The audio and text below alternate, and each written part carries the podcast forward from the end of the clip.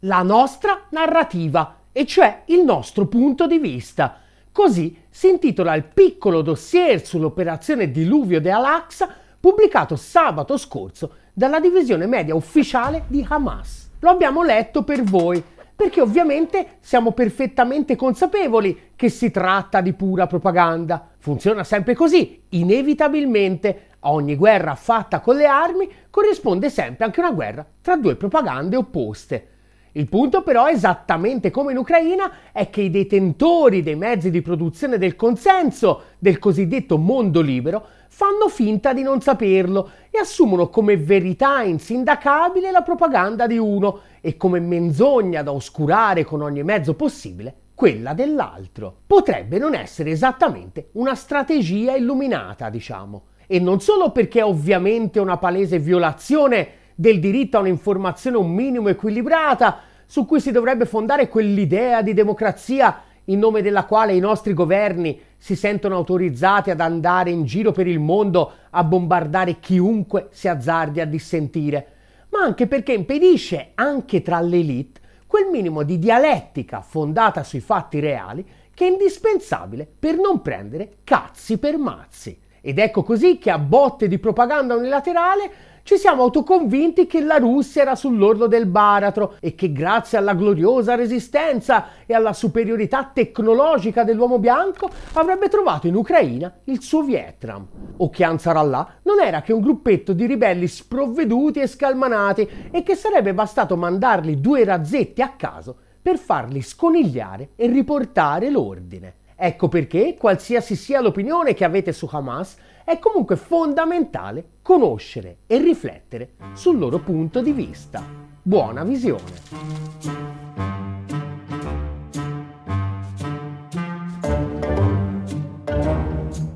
Fin dalla sua fondazione nel 1987, scrive l'ufficio media di Hamas nel suo dossier sui fatti del 7 ottobre, Hamas si è impegnato a evitare conseguenze sui civili di entrambi gli schieramenti.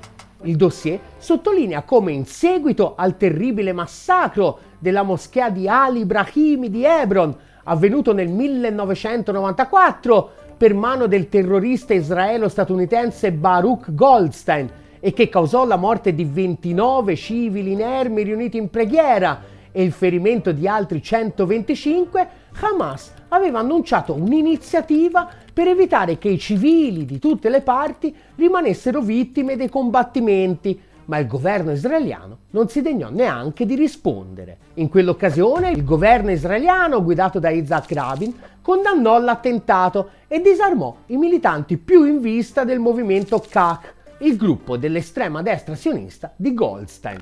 Non impedì però che a Goldstein, che venne definito dal rabbino dell'insediamento illegale di Kiryat Arba nei pressi di Hebron, più santo di tutti i martiri dell'Olocausto, venisse dedicato un santuario che, come un'H Larenzia qualsiasi, divenne subito un importante luogo di pellegrinaggio per i fascio-sionisti. Un milione di arabi non vale un'unghia ebrea, dichiarò il rabbino Yaakov Perrin durante il funerale.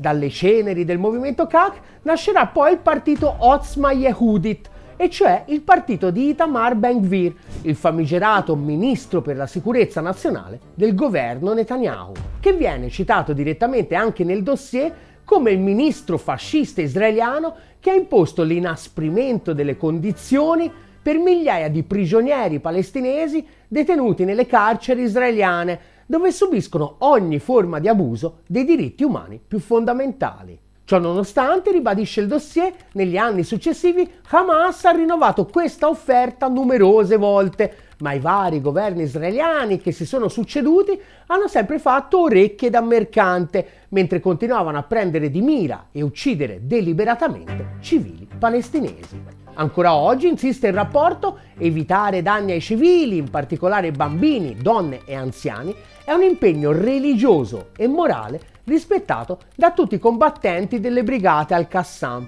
e durante l'operazione diluvio di Al-Aqsa ribadiamo che la resistenza palestinese è stata pienamente disciplinata e ha operato nel rispetto dei valori islamici e i combattenti palestinesi hanno preso di mira solo i soldati dell'occupazione. Ma come si spiegano allora tutte le vittime civili del 7 ottobre scorso? Molte delle accuse, sostiene il rapporto, sono menzogne palesi fabbricate ad arte, come la storia dei 40 bambini decapitati o le accuse di stupri di massa. Inoltre, continua, è un dato di fatto che molti dei coloni coinvolti nell'operazione erano armati e hanno avuto scontri a fuoco con i combattenti palestinesi.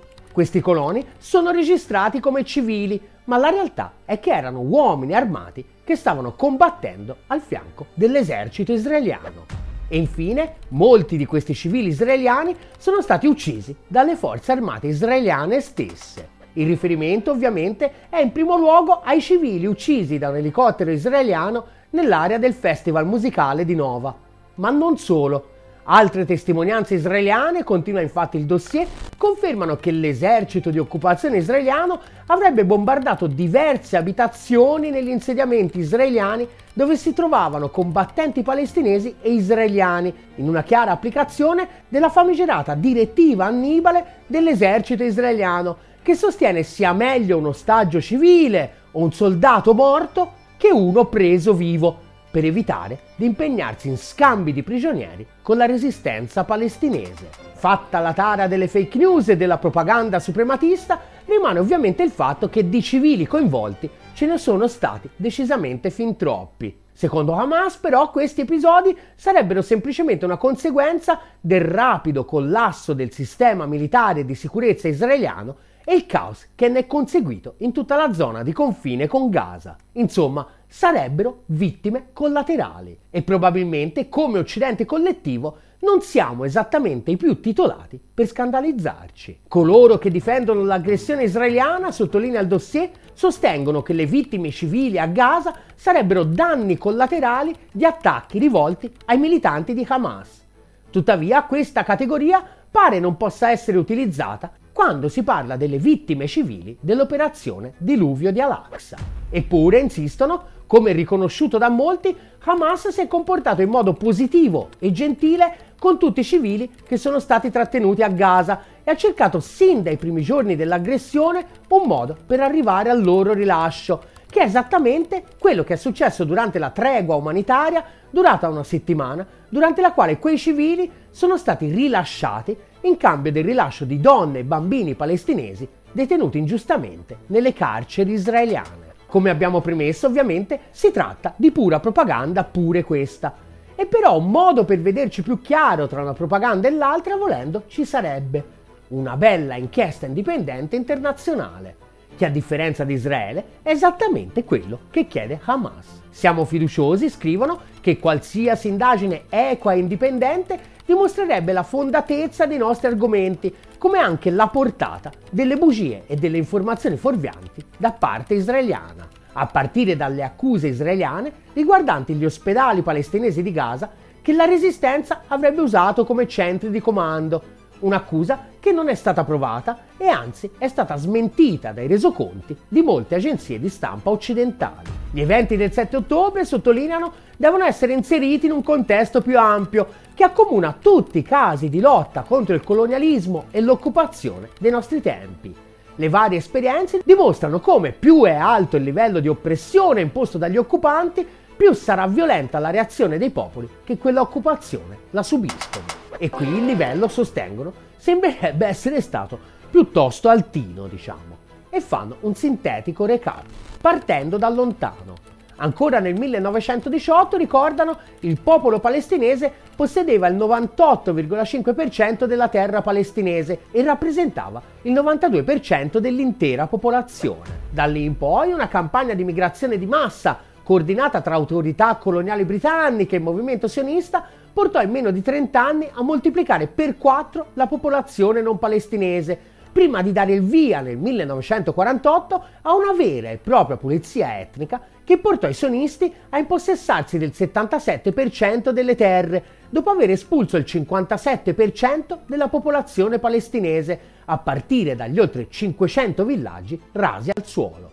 Una seconda fase si ebbe poi nel 1967, quando le forze di occupazione occuparono il resto della Palestina, comprese la Cisgiordania, la Striscia di Gaza, Gerusalemme e altri territori arabi confinanti con la Palestina. Soltanto negli ultimi vent'anni poi le forze di occupazione avrebbero causato la morte di 11.300 palestinesi e il ferimento di altri oltre 150.000, in larghissima parte civili. Sfortunatamente però, scrivono, l'amministrazione USA e i suoi alleati non hanno prestato molta attenzione alle sofferenze del popolo palestinese, ma piuttosto hanno fornito copertura all'aggressione israeliana e hanno cominciato a lamentarsi solo quando il 7 ottobre a cadere sono stati i soldati israeliani. D'altronde, continuano, l'amministrazione americana e i suoi alleati occidentali hanno sempre trattato Israele come uno Stato al di sopra della legge, gli forniscono la copertura necessaria per continuare a prolungare l'occupazione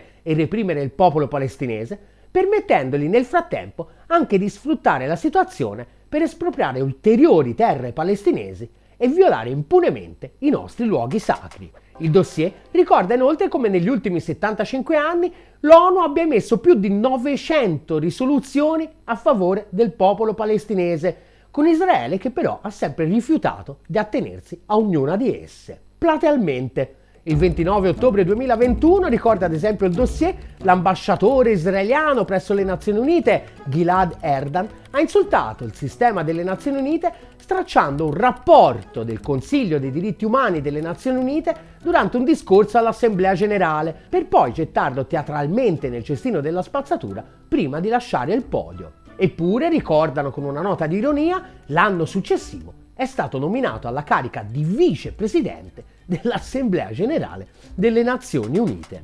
E le rare volte che queste questioni hanno raggiunto il tavolo del Consiglio di sicurezza a impedire qualsiasi condanna nei confronti di Israele, è sempre intervenuto il veto degli USA. Certo, di fronte a queste ingiustizie ci sono anche modi più pacifici e meno violenti di portare avanti la propria causa. A chiacchiere, ecco. Dopo cinque guerre di aggressione unilaterale da parte di Israele e 17 anni di assedio totale che ha trasformato Gaza nella più grande prigione a cielo aperto del paese, ricorda il dossier, nel 2018 il popolo di Gaza infatti ha dato vita a una serie di grandi e pacifiche proteste denominate la Grande Marcia del Ritorno. Purtroppo però, ricordano, le forze di occupazione israeliane hanno risposto a queste proteste causando tra i manifestanti 360 vittime e 19.000 feriti, compresi 5.000 bambini. Dopo tutto questo, si chiede alla fine il dossier, cosa ci si aspettava dal popolo palestinese? Che continuasse ad aspettare inerme riponendo la sua fiducia sull'impotenza dell'ONU? In realtà, concludono, sulla base di quanto detto fino ad ora, l'operazione diluvio di Al-Aqsa è stata una risposta necessaria e un atto difensivo nei confronti dell'occupazione israeliana nel quadro della lotta di liberazione e di indipendenza del popolo palestinese, esattamente come tutti i popoli del mondo hanno sempre fatto.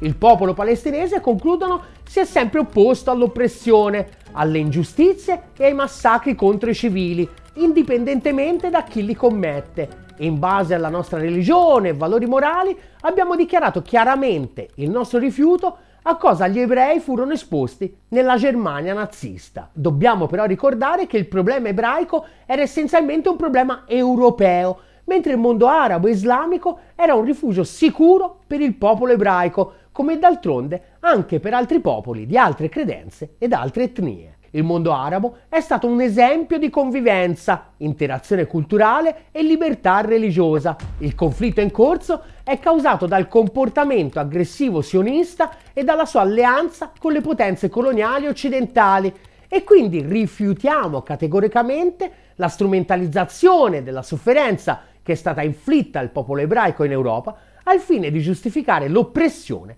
contro il nostro popolo in Palestina. Boh, questo è quanto. Questa è la posizione di Hamas. Non ci abbiamo aggiunto mezzo giudizio. A questo giro l'onere di farvi una vostra idea lo lasciamo tutto a voi. È quello che dovrebbero fare i giornali mainstream che si riempono la bocca di fuffa liberaloide e poi fanno solo becera propaganda come in un regime teocratico qualsiasi. In questi tempi infami, a noi vecchie zecche rosse tocca pure fare il loro mestiere. Aiutaci a farlo sempre meglio per sempre più persone. Aderisce alla campagna di sottoscrizione di Ottolina TV su GoFundMe e su PayPal e chi non aderisce è Paolo Mieli.